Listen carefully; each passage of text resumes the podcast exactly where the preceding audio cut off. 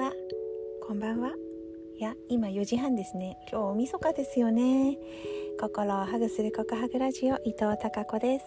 今日もお聞きいただきありがとうございます。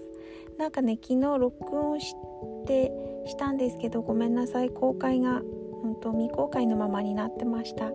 大変失礼しました。今日も千葉にいますよ。今日はねぐるーっと回ってえー、っとねいろんな灯台を見たり。それからうんと立山そう南房総とか立山とかそんなうんとね方面に足を伸ばして行ってきました。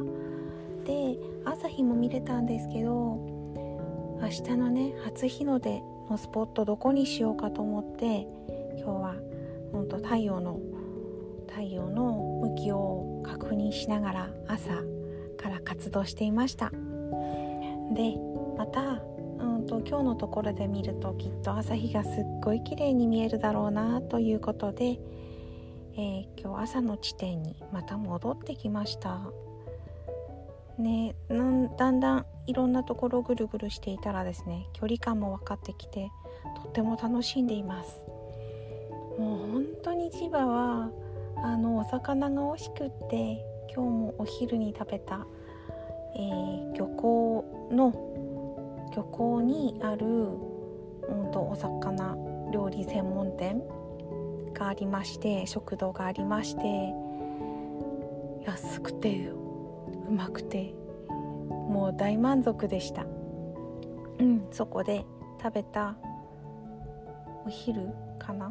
ご飯がもう時間がね あの適当なんですけどそうそれも美味しかったしああとはそうそう道の駅ねあの保田小学校っていうところ道の駅小学校の跡地を道の駅にしたっていうのは結構有名でテレビとかでよくテレビとかいろんなね情報で見ていたんですけどまあ行ってみたらすごい。ただの道の駅じゃなかった。